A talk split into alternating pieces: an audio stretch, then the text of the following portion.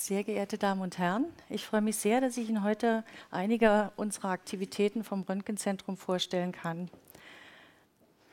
Röntgenanalytik wird in breiten Bereichen der Forschung, der angewandten Forschung, aber natürlich auch in der Industrie genutzt. Wir sehen einige davon hier, wie zum Beispiel natürlich in den Materialwissenschaften, in der Mikrotechnik, der Biologie, der Medizin. Ähm, Sie sehen einige Beispiele hier. Das heißt, wir können analytisch untersuchen die Mikrosysteme, Halbleitermaterialien, Fasern, Nanopartikel, aber natürlich auch äh, Knochen bis hin zu molekularen Strukturen. Das Interessante an der Röntgenanalytik ist, dass wir uns nicht nur einzelne Materialien anschauen können, wir können auch Komponenten sehen und bis zu äh, gesamten Systemen gehen. Wir verbinden bei uns im Röntgenzentrum die bildgebende Röntgenanalytik mit der Röntgendiffraktion. Ähm, das Unsichtbare sichtbar machen ist natürlich fantastisch. Das ging los mit Röntgen. Heute sind die Auflösungen natürlich sehr viel besser. Und äh, mit der Diffraktion können wir molekulare Strukturen sichtbar machen, kleine Moleküle, große Moleküle und uns natürlich auch Wechselwirkungen anschauen, die dann äh, auch für die makroskopischen Eigenschaften, die physikalischen Eigenschaften verantwortlich sind. Hier sehen Sie die Infrastruktur, die wir hier an der IMPA zur Verfügung haben. Diese Instrumente stehen uns zur Verfügung für den Röntgen-CT-Bereich. Ähm, wir können von sehr hohen Energien gehen.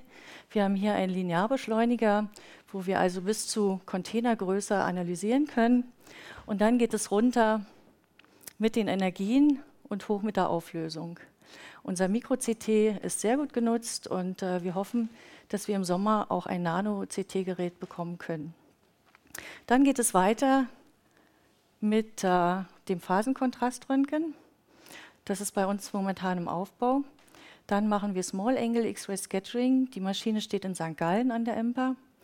Und dann machen wir Einkristallstrukturanalyse und wir können natürlich auch dünne Schichten äh, analysieren mit der hochauflösenden Röntgenbeugung. In den folgenden Folien möchte ich Ihnen einige Beispiele zeigen von Anwendungen der Röntgenanalytik und möchte mit der Computertomographie beginnen.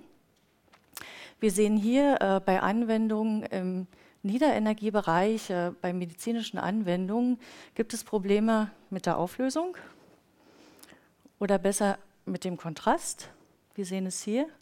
Und dann äh, werden Artefakte gebildet. Und das ist ein Forschungsschwerpunkt, dass wir Artefakte reduzieren wollen und natürlich auch die Bildqualität verbessern wollen. Dünne Schichten und Pulveranalyse, das geht in den Nanobereich. Was können wir hier tun? Wir können Nanoobjekte charakterisieren. Der erste Bereich, das sind die Nanopartikel, wo wir Nanopartikel-Größenverteilung uns sehr genau anschauen können. Wir können das in Pulvern machen, aber auch äh, in Lösungen. Dann können wir uns Proteine anschauen. Proteine sind Nanoobjekte und wir können hier die äh, Größe und auch Form von Proteinen in Lösungen mit äh, Festkörperstrukturen vergleichen. Das heißt, wir können Veränderungen auch äh, dynamisch uns anschauen. Nanoobjekte an Oberflächen, das ist eine Anwendung, die kommt äh, aus der Elektronik. Das heißt, hier haben wir ein elektronisches Material. Wir können ähm, die Oberflächenstruktur bestimmen und dies natürlich dann auch für die elektronischen äh, Anwendungen, für das Signal, was wir bekommen, dann verantwortlich, äh, wie es bei allen Anwendungen natürlich der Fall ist. Struktur und die Diskussion der äh, physikalischen makroskopischen Eigenschaften. Dieses Beispiel ist ein Faserbeispiel. Äh, diese Fasern werden in St. Gallen gemessen und wir sehen hier ein Diffraktionsbild und sehen daraus, dass wir also eine geordnete Struktur haben und wir können hier äh, nicht nur die Strukturen bestimmen, sondern wir können uns auch anschauen, was passiert, wenn wir diese Fasern mechanisch belasten. Das heißt, in situ können wir diese mechanisch spannen und sehen, wie sich die Struktur dann verändert. Das äh, ist ein Beispiel über Nanopartikel-Charakterisierung.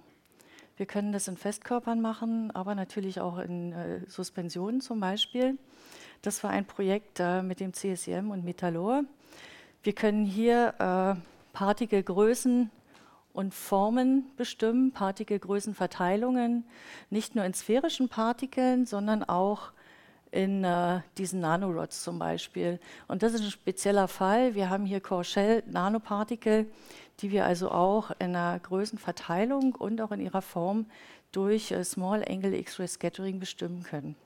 Eine andere Anwendung würde darin bestehen, wenn man in einer Probe mehrere Fraktionen von verschiedenen Partikelgrößen hat, kann man die also auch sauber trennen und quantifizieren. Die Einkristallstrukturanalyse wird bei uns auch durchgeführt. Das kann man für kleine Moleküle machen, aber auch für kleine Makromoleküle. Was uns dabei besonders interessiert, ist die Veränderung von, von Strukturen. Was passiert unter Druck? Bei tiefen Temperaturen, bei hohen Temperaturen treten Phasentransformationen auf. Das kann man dann in situ auch verfolgen auf dem Diffraktometer. Ein anderes Beispiel aus der Zuverlässigkeit Defektanalyse kann durchgeführt werden für ähm, Halbleitermaterialien basierende Mikrosysteme, wobei die Mikroskopie natürlich sehr wichtige Aussagen liefert für die Oberfläche, Defekte an Oberflächen.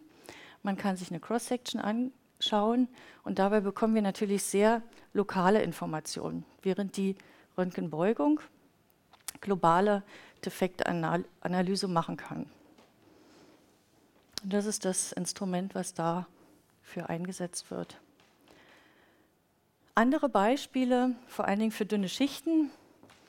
Wir haben hier Multischichten in Dioden zum Beispiel, auch auf äh, Brillengläsern oder hier auch für diese Anwendung. Äh, hier können die Multischichten bestimmt werden, nicht nur in ihren Phasen, sondern auch in ihren Schichtdicken ähm, und Rauheiten. Polykristalline Materialien können angesehen werden im Zusammenhang mit der Fabrikation. Das heißt, die Fabrikation, der Prozess beeinflusst Oberflächeneigenschaften natürlich maßgebend und wir können das mitverfolgen. Hier haben wir Strukturierung auf einem Wafer und das äh, kann natürlich auch analysiert werden. Monolithische Röntgendetektoren, diese Entwicklung wird von uns seit Jahren mitverfolgt. Und hier sehen wir das Konzept. Wir haben eine äh, Absorberschicht, die besteht aus Germanium und dann haben wir eine monolithische Integrierung äh, auf einen CMOS-Chip. Und wir sehen hier, was die Absorberschicht ausmacht. Wir haben also strukturiertes Silizium, wir haben diese Pillars und da wird äh, äh ein Kristallin Germanium aufgewachsen. Und die Pillarform des äh, Substrats hat zur Folge, dass äh, das Germanium äh, Raum hat zum Relaxieren. Wir haben also perfektes Germanium, was def defektfrei ist und wir haben nur geringe Defekte hier am Interface. Äh, und das ähm, bringt uns in eine gute Auslage, Ausgangslage für die Fabrikation dieser äh, Röntgendetektoren. Ein anderes äh, was wir daran sehen bei dieser Detektorentwicklung ist, dass man natürlich von der Naturwissenschaft zu äh, äh, ganzen Systemen kommen kann. Und äh, man kann also wirklich vom äh, Material her, von der Analyse, vom Material bis zum System gehen. Und wir können uns das also wirklich lückenlos anschauen über die Röntgenanalytik. Was auch im Zentrum steht, äh, in unserem äh, Zentrum für Röntgenanalytik, das ähm, sind In-situ-Analysen. Das heißt, wir wollen Röntgenanalysen verbinden mit anderen Effekten. Das heißt, wir wollen sehen, was passiert, wenn wir die Temperatur verändern, wenn wir Reaktionen an Materialien machen, wenn wir Materialien oder Systeme Feuchtigkeit aussetzen oder wenn wir Kräfte walten lassen. Und das äh, ist bei uns auch möglich.